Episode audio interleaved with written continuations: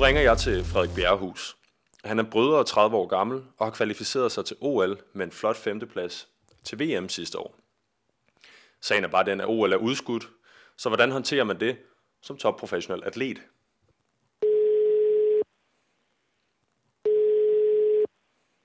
Frederik, vi kan jo alle sammen sætte os ind i at arbejde frem mod noget, og øh, den gennemsnitlige dansker har jo øh, måttet opleve at sætte sit liv på pause, øh, men for en olympisk aspirant som dig, kan man jo sige det sat på spidsen. Hvordan tog du nyheden om udskydelsen af de olympiske lege? Øhm, nyheden, den dårlige nyhed, øh, den fik jeg af en kammerat. Jeg var faktisk gammel med at lave øh, noget terrasse for min øh, mor, øh, hvor jeg så får tilsendt en artikel, hvor det står i, øh, så det var selvfølgelig ikke rart, men jeg havde godt, øh, jeg havde godt set den komme lidt med alle de her nyheder hele tiden, og alt det her corona noget. Øhm, men det var da lige, øh, det var da lige et setback i, øh, hvad skal man sige, både motivation og lige humør og alting. Ja, det kan jeg godt forstå. Øhm, men jeg ved heldigvis for dig, at din øh, kvalificering fra øh, din øh, VM-præstation sidste år betyder, at du stadigvæk er, er kvalificeret, altså din kvalificering gælder. Det er en nyhed, du får for nylig. Hvordan føltes det at få at vide?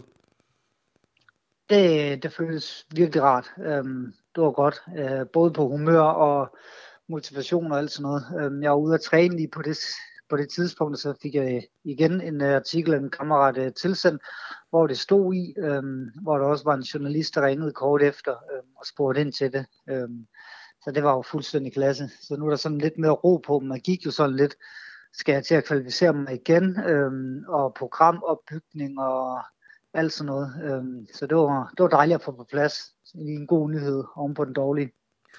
Ja, Øhm, når man dyrker sport på det niveau, du dyrker sport på, og skal til OL, så øh, er der ikke bare tale om øh, de fysiske præstationer, men jo i den grad også det mentale game. Øh, hvordan påvirker stressen omkring det her sådan en som dig? Øhm, jeg har egentlig sådan taget det lidt stille og roligt, fordi sker det, så sker det. Øhm, ikke tænkt så meget over det, men selvfølgelig har det påvirket både på humør og dagligdagen. Øhm, og nu skal der jo så en helt ny motivation for at køre et helt år igen. Øh, for nu var vi jo, vi var jo tæt på, og vi havde jo trænet frem til det her. og Der er programmer, der er lagt af landsholdstræneren, sportschefen, Danmarks Idrætsforbund, økonomi, der er lagt. Øh, så alt det her, det har selvfølgelig givet sådan usikkerhed på, hvad, hvad skal der ske næste sæson. Øh, fordi at får man den samme økonomi øhm, til træningsprogrammer, til udlandsrejser, altså træningssamlinger og alt sådan noget. Øhm, så der er stadig mange spørgsmål, der ikke helt er besvaret endnu. Så det stresser stadig lidt. Øhm, det, at jeg beholder min øh, OL-plads, det, det giver lidt mere ro på. Altså, så kan jeg stadig koncentrere mig om, om selve OL. Øhm, men for eksempel så mangler vi også lidt motivation til til den her sæson? Altså skulle jeg bare træne frem til OL næste år, eller bliver der lavet for eksempel en forbrydning øh, i et VM, som der er hver eneste år, udover når der er OL-år. Øhm, så det kan jo være, at de laver et VM i år, som jeg så kan tage en frem imod. Hvad med motivationen for sådan et VM, når ikke der er OL-deltagelse på, øh, på spil, så at sige? Øhm, ja, motivationen vil altid være der. Nu er OL jo det største, det er det, jeg har set frem til. Øhm, så den pille, den skal jeg lige sluge, men så kommer motivationen frem igen, for det er jo et verdensmesterskab, og hvem vil ikke gerne være verdensmester? Naturligvis. Øh, Frederik, vi har jo hørt historier fra andre steder i øh, Sports Danmark, hvor øh, svømmer ikke kan komme i bassin og så videre og så videre. Hvordan ser det ud for en øh, bryder som dig? Det er jo i den grad en kontaktsport. Um, ja, vores øh, nationale kraftcenter i Nykøbing Falster, det, det blev lukket af kommunen, øhm, selvfølgelig, og de har så skiftet koden på den brik, vi har, så vi kan ikke engang komme ind og træne, hvad skal man sige, enkeltvis eller noget. Øhm, og jeg har fat i min sportschef, om vi kunne få noget udstyr dernede fra. Øhm, det er han i gang med at, i gang med at se, om han kan, han kan få fat i. Øhm, fordi at når det er en fysisk bred sport, så skal vi have nogle vægte. Så alt det her med løb og bodyweights og en masse øvelser og sådan noget, det kan måske bibeholde lidt, men i det lange løb, der, der skal vi have noget at rykke i. Ja. Hvis vi kigger sådan på øhm, struktur, planlægning, programmering, kostplaner osv., hvad betyder det så for dig i praksis, at det bliver udskudt et år? Kan du bare lægge et år oven i dine øh, forberedelser, eller skal det omstruktureres fuldstændigt?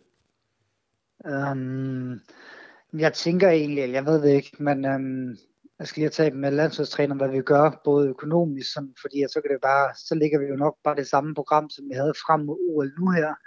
Øhm, men selvfølgelig skal der sådan planlægges noget nyt, hvis der for eksempel kommer nogle store stævner i år, eller tidligt næste år, i det eventuelle VM i år, sådan med diæt og sådan noget, for jeg skal jo tabe på nogle kilo, når jeg skal ned i vægt, og hvornår vi skal bygge muskelmasse op, og vi kører højt i træning, øhm, hvor vi er 2500 meter over, over havets overflade, øhm, for, for at udvikle kroppen og kapaciteten kardiomæssigt. Øhm, så der, der er mange ting, der spiller ind. Øhm, men alt det der, det skal, det skal have en, øh, en snak med landsholdstræneren og sportschefen om, øhm, og så ligger vi en plan. Øh, Frederik, hvor finder du din, øh, sådan inde i dig selv, hvor finder du din motivation til ligesom at, at holde modet oppe? Og er det overhovedet noget, du øh, dealer med, eller øh, er det bare et år oven i hatten, og så må vi tage den derfra? Um, nej, der er også nogle ting, der spiller ind. Um, min familie selvfølgelig meget, fordi de går meget op i sport. Øhm, og det er egentlig også, hvad skal man sige, deres fortjeneste, at øh, alt det her, det, det egentlig har kørt rundt i så mange år, øhm, og at jeg kunne kvalde mig til OL. Øhm, så motivationen, den er egentlig, det er egentlig min familie. Øhm, og så selvfølgelig vil jeg gerne være olympisk mester. Øhm, så også det, at jeg skal, jeg skulle, eller skal, skulle have startet på fysioterapeutuddannelsen nu her lige efter OL. Øhm, så vi skal også snakke med uddannelsesstedet og Team Danmark omkring, om man kan få det udskudt et år mere, fordi at det er ikke helt optimalt at skulle være, lad os sige, 6-8 timer eller et eller andet i, i skole, og så direkte træning hjem og lave lektier, og så stå op, og hvis man skal have et morgentræningspas, før man skal i skole, øh, og køre sådan en helt år, det bliver, det bliver næsten for meget, så jeg satser på, at jeg får udskudt min øh, uddannelse, og så skal der nok være motivation nok. Øh, og der er altid motivation, det er der, især når det er OL. Så du er indstillet på at skulle sidesætte nogle andre øh, planer, drømme eller projekter i dit liv, for virkelig at give den alt, hvad du har til OL? Ja, jeg er ikke, jeg er ikke meget for det, for jeg har glædet mig til at læse. Øhm, men når nu situationen og verdenssituationen den er, som den er, så må man jo tilpasse sig. Så, så tager vi et skridt ad gangen, og så, så må jeg starte uddannelsen et år senere. Ja. Hvis du kigger sådan rundt i resten af, af Sports Danmark. Hvad, hvad er det så, du øh, sådan ser fra indersiden? Er alle lige øh, gode til at håndtere det her, eller er, der en, øh, er det måske meget nemmere at håndtere som bryder eller svømmer eller et eller andet? Hvad oplever du? Øhm, jeg tror, det er meget individuelt, både som mentalt og hvordan man har træningsfaciliteter. Øhm, de holdt jo åben ude i øh, styrelseslokale ude i Team Danmark lige lidt efter Mette Frederiksen gik på første gang, men der er også blevet lukket. Der var, der var mere tilslutning derude, end jeg havde set før.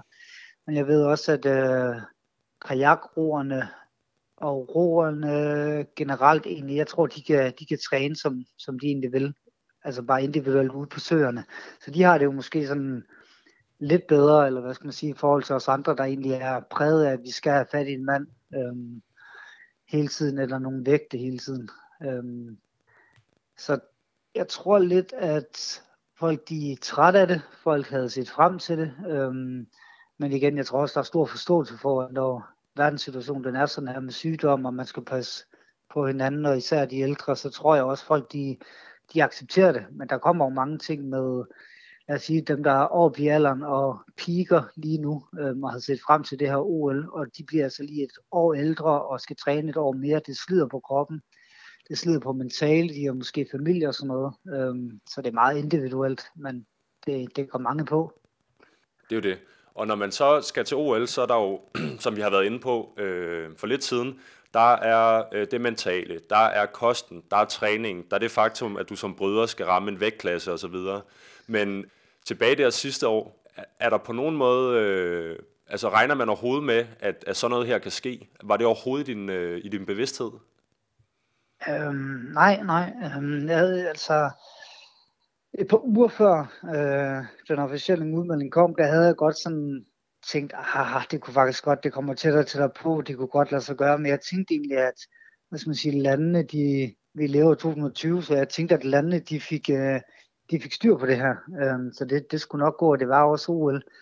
Øhm, det er jo det største inden for sport, og så det er jo vist kun blevet aflyst under første og verdenskrig eller et eller andet. Øhm, så det, man, man gør jo alt for det. Øhm, så det kom lidt af et chok, og det havde jeg aldrig nogensinde forventet dengang, fordi nu var det jo min tid. Nu er det jo mig, der skulle præstere og være god, og så, så sker det kraftedeme. Ja, det er jo ikke ja. til at øh, forestille sig sin vildeste fantasier, men øhm, Frederik, her til sidst.